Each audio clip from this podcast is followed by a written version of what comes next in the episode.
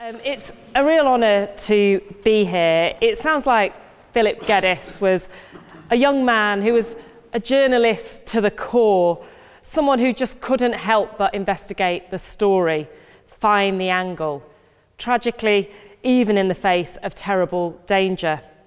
It's a real credit to him that more than three decades after his death, he's still remembered for what he achieved and that this prize seeks out people with that same thirst for breaking news. So, congratulations, Alice and Ella. How exciting that you've got a political cartoonist winning one of the prizes year, um, this year. Funny, when we came in the door here to Rhodes House, I hadn't heard of it before, but I remembered it and I realised we'd been here once before for a wedding. And actually, Toby, my husband, was the best man and gave a speech from here. Um, You'll be pleased to know I've had a few um, less glasses of wine, or fewer glasses of wine, shall we say, tonight. Um, Philip matriculated at Teddy Hall back in 1977, arguably just a generation ago. But if I could teleport us all back there right now so we could have a little nosy, wander around the college, I think we'd be pretty shocked. And I'm not just talking about the 70s flares and the dodgy haircuts or by the people smoking in cinemas.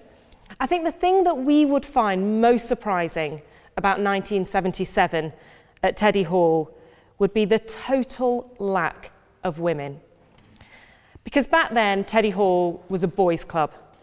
They may as well have hung a sign on the Porter's Lodge door that said, Ladies need not apply. The good news that you all know is that things started to change. In fact, while Philip was at the college, a year later, he joined an all male college and he left a mixed college. In 1978, Elizabeth Butler became the first woman um, as a female student at Teddy Hall. Hooray for progress. And the even better news, she started a trend. So, seeing as we're in a time machine, let's fast forward back to the present, 37 years later, and as you all know, this academic year, you've had the 3,000th woman at Teddy Hall. And Keith, I'm particularly pleased that you asked me to talk during this celebration because I might have hit on a bugbear of mine. As you can see, there is a theme that I would like to cover here, and that is women breaking into institutions where they were previously not all that welcome. I happen to work inside one. It's called the British Parliament. Now, the most important group of people in there, the ones that I'm going to focus my main argument on today, are the MPs, and they really do still have a job to do when it comes to women. But this is a journalism lecture. I assume that there are people here who would like to work on newspapers, lots who do, um, perhaps some who work in television. So let me start with my world, the reporters. And I'm sorry if this section is something that a lot of you know a lot about. Um, I don't know who knows what, so I just thought I'd tell you a bit about the context of journalism in Parliament. We all have a special pass, the lobby pass. It gives us access to the Palace of Westminster so that we can cover the government from very, very close quarters. And we're based inside Parliament in grubby little newspaper offices piled high with papers along a corridor nicknamed the Burma Road. But don't ask me why despite my journalistic instincts, I've still not quite figured it out. Collectively, we are known as the lobby. Now, I've worked in the lobby, as Keith said, for The Observer, for The Times, for Sky News, and now as political editor of The Guardian. I have just come off maternity leave into the job. This is the end of my first week, so excuse me if I look a little frazzled. It's been quite a full on week. And the reason I'm here on a working day is, as you pointed out, that I'm doing this as a job share. Today, Heather Stewart is in the hot seat back in Parliament. She's also a mum. And actually, this job share is quite unusual. It's been a, quite a big step for The Guardian. So I'll come to that. But first, let me tell you about my initial impressions of the lobby. I joined it seven years ago. And I think I felt it was a bit like a cross between a beery working man's club and a posh public school. There were quite a lot of plummy accents, maybe mine too. People drank a lot. I only had to roll 30 yards across a landing from my desk to the nearest bar. Handy, I guess. Everyone needs a drink once in a while. And it felt a bit like a club with rules that you really need to understand. Like the fact that on some corridors, if you bump into an MP, you can quote what they say. But if you're in another corridor and you bump into the same MP, you've got to be careful because that corridor is off the record.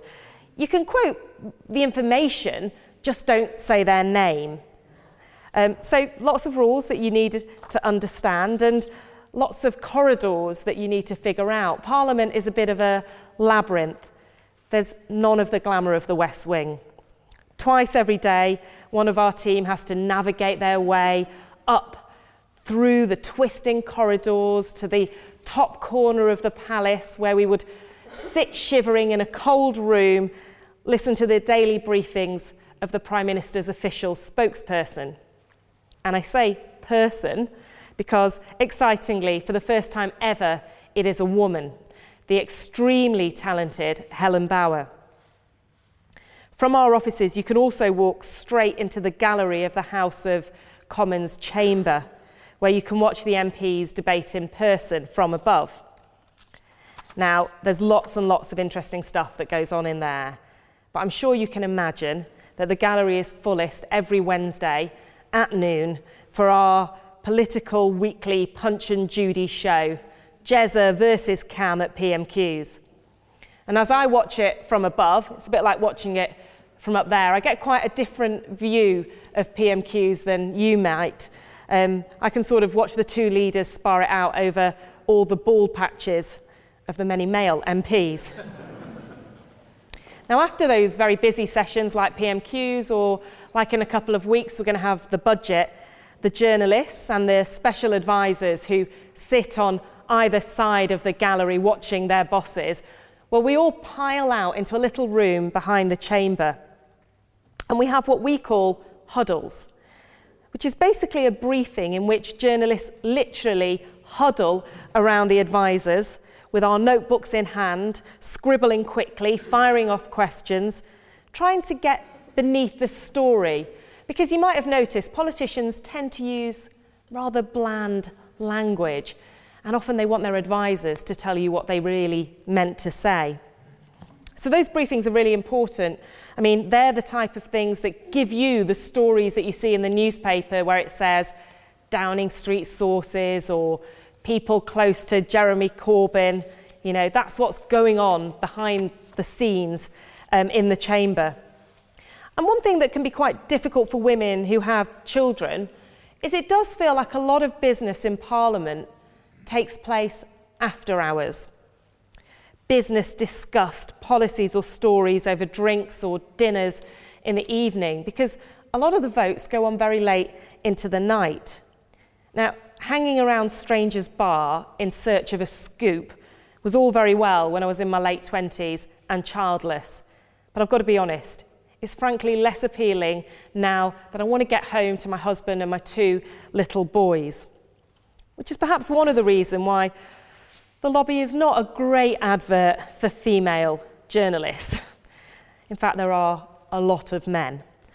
When I first started, it felt like each of the newspaper rooms would have their only token women, woman, sorry, often in a fairly junior role, often asked to take on the womeny stories. You ever notice the bylines about, you know, what Samantha Cameron was wearing? That's the token woman who usually writes that story.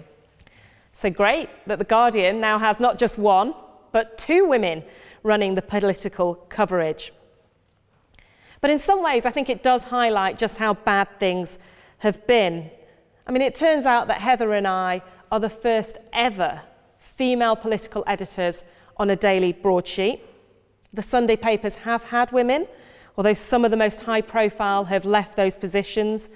Isabel Oakeshott at the Sunday Times, Gabby Hinsliff at the Observer, and more recently Jane Merrick stepping down at the Independent on Sunday. And still, as women, we are really the minority in the lobby, with yet more mothers walking away in recent months. I often feel like there's a block at a certain level. Women's progress seems to stall as they start to have children and the men start to get those big promotions. And let me be frank being a political editor is not that family friendly. The pressure and the expectations are really, really high. I mean, I know that from this week. I mean, every day, the pressure to write the front page story. It's not a surprise that neither Heather nor I wanted to go into the role alone. She's also got two young kids. And after week one, I still think that even as a share, this is going to be quite a tough gig for us. Take yesterday, I went to Amiens, uh, where I got to ask President Hollande about the consequences of Brexit. I asked David Cameron if he thought that this election was a complete stitch up and they were, you know, persuading foreign leaders to intervene in the debate. He told me this was not a David Icke style conspiracy. I got home and I saw the responses to the questions I had asked on the 10 o'clock news. Exciting stuff. But look, the early start and the late finish meant I didn't see my children from Wednesday breakfast until Friday breakfast, in which time my baby Rory began to crawl for the first time. Can you imagine the guilt that I felt when I saw that this morning? I could honestly do an entire lecture series on a mother's guilt, but I don't have time to do that now, so I'll leave that for another time. But look, a job share is radical in this kind of role. It is different. Kath Viner, the political editor of The Guardian, is sticking her neck out. There were lots of naysayers, lots of skepticism, even a very close friend of mine who had worked in the lobby, a woman, someone I would call a feminist. She said to me before I got the role, You'd be mad to take it. You cannot divide that job. There's simply too much pressure, too many decisions. Who's going to make them? Said, maybe we could collaborate, you know, give it a go. We'll see. Um, and I hope to prove her wrong. But the truth is, we did also get quite a lot of support, even from male political editors, dads. You know, they want to have a work life balance too. One male colleague said to me, even if it fails, it's important that we try it out because otherwise, we're just not going to get women in the lobby. And even men in the lobby are despairing about that fact. So Heather and I are determined to make this work because otherwise, mum simply won't do this job. And that would be a problem because the gender mix matters. Working in the lobby is hugely important. It really is a privilege. We get so close to where the decisions that affect all of our lives are taking place.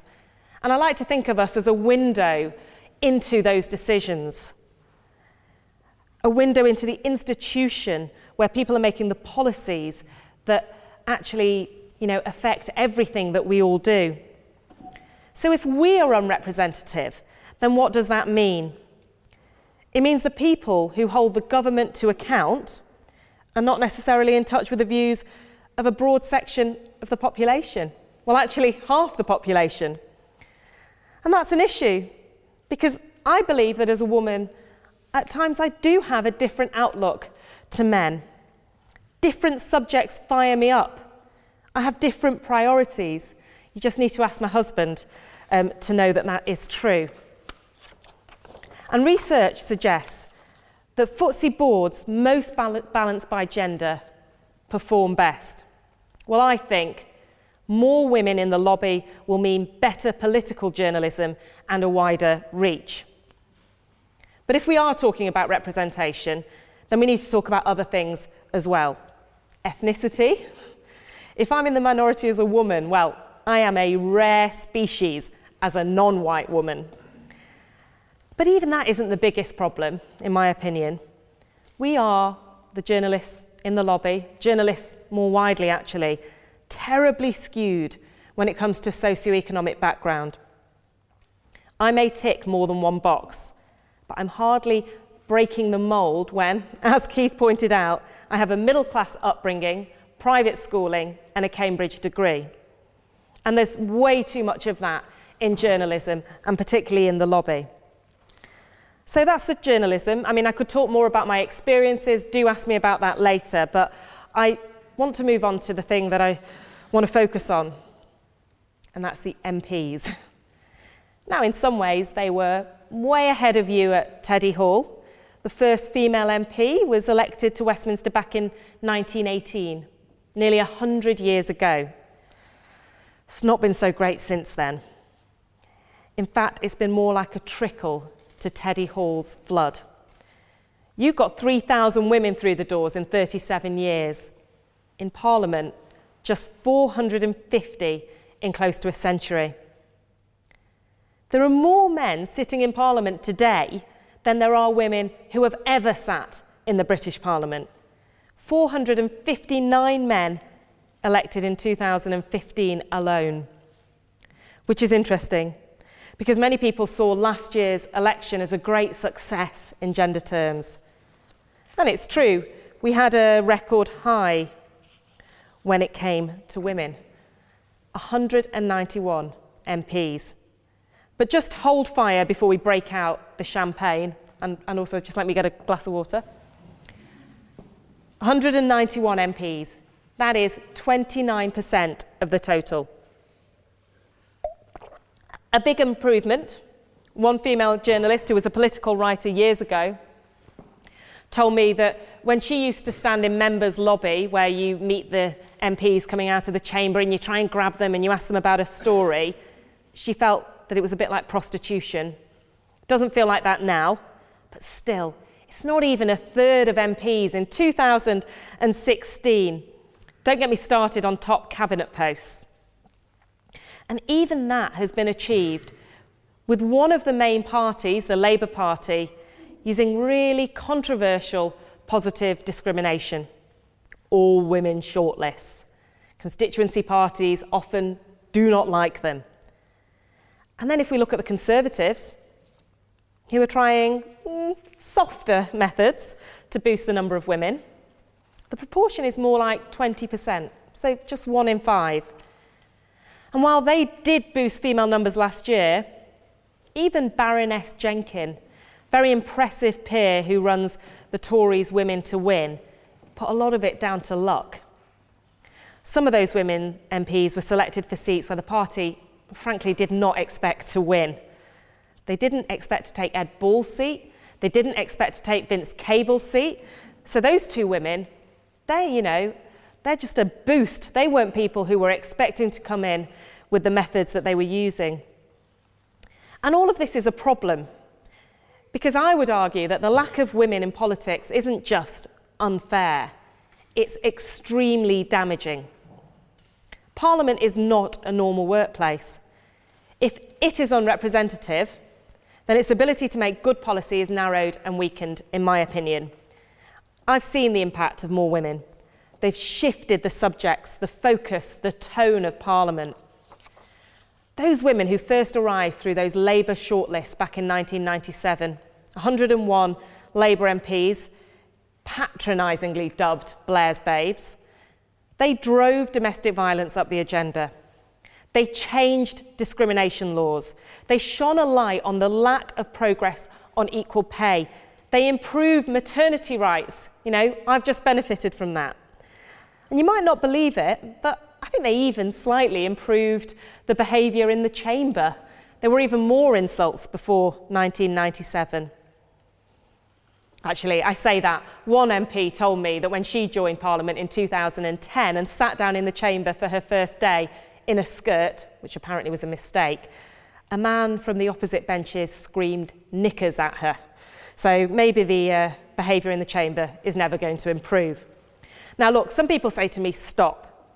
These shouldn't be women's issues. Men should be talking about them too. Well, of course, men should be talking about them too. I'm one of the people who would argue that.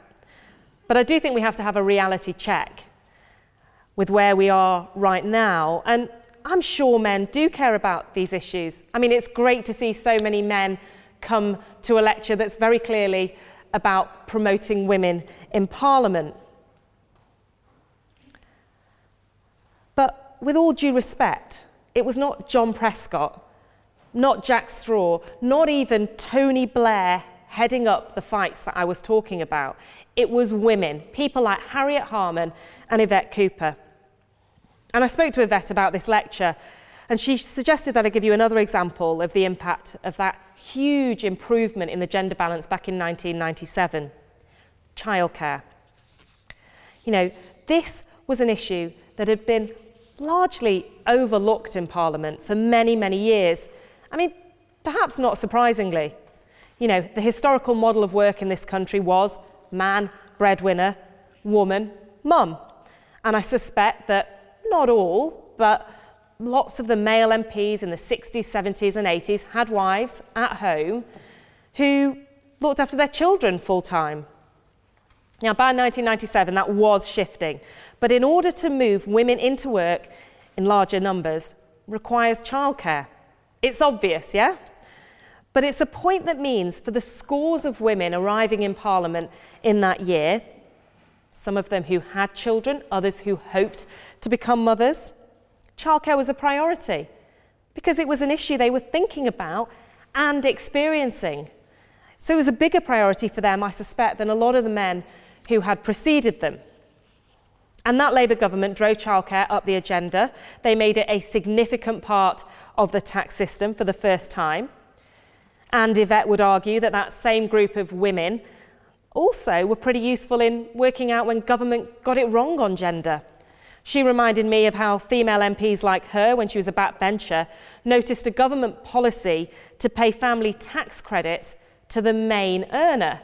Well, the main earner was disproportionately men, so they were worried about the impact on women. Those female MPs lobbied their Treasury ministers and they got that changed.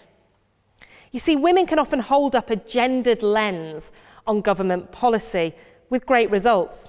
They know how it might affect women, because they are women. It's quite simple, really. Now, Yvette put in a parliamentary question back in 1999 about the early budgets of New Labour. And what she found is they'd had a disproportionately positive impact on women. You may remember that she did the same exercise in 2010, then as Shadow Work and Pension Secretary. And she found that the first budgets of the Conservative Lib Dem coalition had a disproportionately negative impact on women. Now, some of that is an inevitable impact of austerity. Women are larger users of public services, they were always likely to be disproportionately hit. But Labour also highlighted in that government how tax credits were hitting women harder and how pensions were particularly affecting, uh, pension reforms were particularly affecting a group of women in their 50s. And they managed to change some of those policies. And look, it wasn't just Labour who were worried about that. It was the 57 female Tory MPs who we welcomed to Parliament back in 2010. Still just 17% of the party, but real progress for the Conservatives. And I know a lot of those MPs. And back then, they weren't in policy making positions, they were new backbenchers. But they were concerned that their ministers most of whom were men, were making mistakes that might cost the party female votes. They too wanted to put government policy through a gendered lens, and they actually set something up called the Conservative Women's Forum. Now, lots of them are ministers. Some are sitting around the cabinet table. And I think that once again we see the tilting that the gender balance is having. It's really having quite a big impact. I mean, these days we have Conservative ministers talking about female genital mutilation. They didn't used to talk about that, trust me. And some of them are working with Labour colleague, colleagues on protections around abortion, around other issues that might affect women more, childcare. But look, this isn't about stereotyping. Those same women are also talking about defence, about policing, about the economy, about sport. Look at someone like Andrea Leadsom, MP. Here is a woman who was a senior director at Barclays, an outspoken Eurosceptic, particularly at the moment, who quickly became a member of the Treasury Select Committee, grilling George Osborne, famously telling him to F off when he tried to persuade her to vote against a call for an EU referendum back in 2011. Seems she'd got the uh, feeling right on the EU referendum. Well, he forgave her. She became city minister in his department, and she's now an energy minister with a female boss, Amber Rudd. Now, Andrea is also a mum, and someone who, through that experience, has led sex education debates in Parliament, has set up charities that are supposed to focus on the way in which new parents bond with their newborn babies. It's an issue she's been able to place in front of the Prime Minister. She's also a mum who has to cope with Parliament, which is quite a difficult thing to do at times. She used to tell me that when she got a vote, and I should explain, a bell rings, you get a text message, you've got eight minutes to get to the chamber. And as soon as that eight minutes is done, they lock the doors, and all the MPs have to vote. And they have to vote because their whips need them in there to get the results. What Andrea used to do is go to her flat in Westminster. She used to sit on her daughter's bed. She used to read her a bedtime story, but on her feet were a pair of trainers, and in her right arm behind her, so that her daughter couldn't see that she was distracted, was her Blackberry. And as soon as that text message came in, she would say, Night, night, put the Blackberry down, leg it down seven um, sets of stairs across two roads into Parliament and into Chamber just in eight minutes before the door shut. And that just gives you an example of some of the practicalities that might face you, particularly if you're a mum. I was talking with Professor Gull about some of the practicalities perhaps for women academics. Well, there are lots for women MPs, you know. Should there be electronic voting so that you don't have to always be in the chamber? Should they? Well, in fact, they have now allowed babies to go through the lobbies. I can't tell you how fiercely that was resisted for a long time. Actually, it was quite nice to see a man be the first person to actually do it. I mean, does Parliament need to rethink its working hours? I mean, do we really need to um, you know, be there in these very antisocial hours when a mum and even a dad wants to get back and spend some time with their children? And let me come back to childcare again and the policies. Because for the first time ever in 2015, this once niche policy area was at the centre of a political arms race between the Labour, Lib Dem, and Tory parties. I mean, just think about it. Labour gave us 10 hours free um, childcare. And then the coalition came in and gave us 12 and a half hours. Then they gave us 15 hours. Then Labour promised 25 hours at the election. And then David Cameron, at his manifesto launch, headline policy we're going to give you 30 hours um, of free childcare. On Wednesday, Jeremy Corbyn decided to focus on childcare in PMQs, to which David Cameron said, Hey, it's us who's doing more for childcare now. I mean, you just wouldn't have dreamt that we would have a situation where childcare would be so fiercely debated between the parties. And look, now we have a Women's Select Committee to scrutinise issues that disproportionately impact on women. But look, things are still really really quite unbalanced. And that needs to change. Because, as I've said, while many, many men care about these issues, maybe all men do, we even have a male childcare minister. I think it's rare to find a man who would call many of these subjects his passion. Tell me if I'm wrong later, and I apologise if I am. But I know that I have been to dozens of events around Parliament about things that you might crudely label a woman's issue. And I'm sorry to say that the rooms are always packed full of women. Maybe there's the odd man here or there, but largely women. They are the people who are driving these areas, driving this debate still in Parliament. Now, of course, that does need to change and it will slowly over time. Should I just quickly talk about men? um, because I do have a view on men as well, as you might guess. Um, I wrote an article recently arguing that the next big step for those of us passionate about equality is to think not about mothers, but about fathers too. Because let's be honest, that old school model, the male breadwinner, the wife who looks after the children, it's already broken. Most families can't even afford to do that. So we already need to adapt to a world in which everyone should be able to make decisions unfettered about work and family life. And in that, the role of men is really, really key.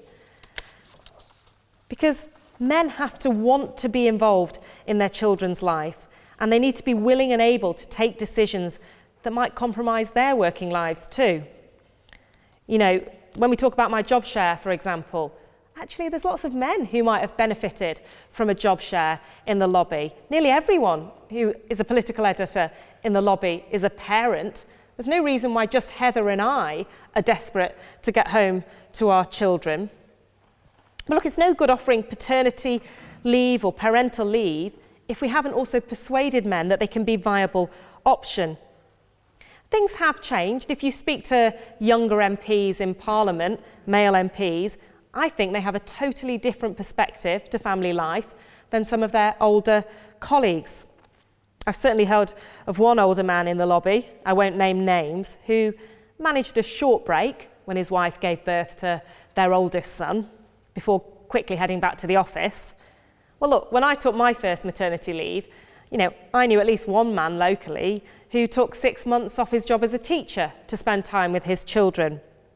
Now, I'm not sure that will ever be the norm, but I'm sure that we can get quite a lot closer to a situation in which men and women are thinking more about how they divide these issues and how they both perhaps think about balancing work and family life. But for now, back to women, we need to urgently think about how to get more women into British politics, more women breaking in to the boys' club. We need to think about those practical issues that I was talking about. And we also need to think about more ethnic minorities as well and a wider socio-economic mix. The risk of attracting mainly women from very privileged backgrounds is that our personal challenges may be very, very different to those of people who may be lower um, down in society in terms of um, their economic situation. And actually, we do get criticised as women working in Parliament for focusing too heavily on issues of the elite. For example, the number of women who get onto FTSE 100 boards. In fact, I think some people criticise people who talk about the number of women in Parliament, but I hope that I'm making the argument why it's important. Now, Labour had all women shortlists. A lot of people were very, very negative about that. They say it is positive discrimination and that it is unfair. Certainly, we know that it ruffled feathers. There were lots of local constituency parties who did not want to be forced to hold all women shortlists. There were a lot of men who didn't want to be told that they couldn't apply for their home seat, the place that they'd grown up, the place that they'd dreamt of being an MP. And it's one of the reasons that the Conservatives have not gone down the same path. Instead, they want to focus, as I say, on some of the slightly softer ways of doing it, of training women, getting them into those selection panels at least, so they've got a better chance. But the thing I really object to is people who say it's unmeritocratic to do that. Because if Parliament today is a result of meritocracy, then what we're saying is that meritocracy delivers four times as many men into Parliament as women. Well, I don't believe that. I think that women are just as talented as men. And I think that lots of women are desperate to go into politics and become MPs. I think there are issues. I think there may be issues around confidence. I think, on average, women may feel or express themselves in a less confident manner. They sometimes perhaps don't think that they could be an MP. They don't think that they could be a political editor. I certainly didn't about five weeks ago. um, and they perhaps don't put themselves forward so forcefully. So, listen, what I want to say just to finish off is that I really think that this can change. I really think that we all have to make a very big effort to improve the number of women, not just in the lobby, but also in Parliament, because I think it will change what we talk about. It will change the types of policies that we see come through. And I think it will change the tone in which we have that debate. It might even change eventually the way that people behave in the House of Commons chamber. Women are not less talented than, man, than men. If we had a meritocracy, then I suspect 50% of our MPs would be female. Thank you very much.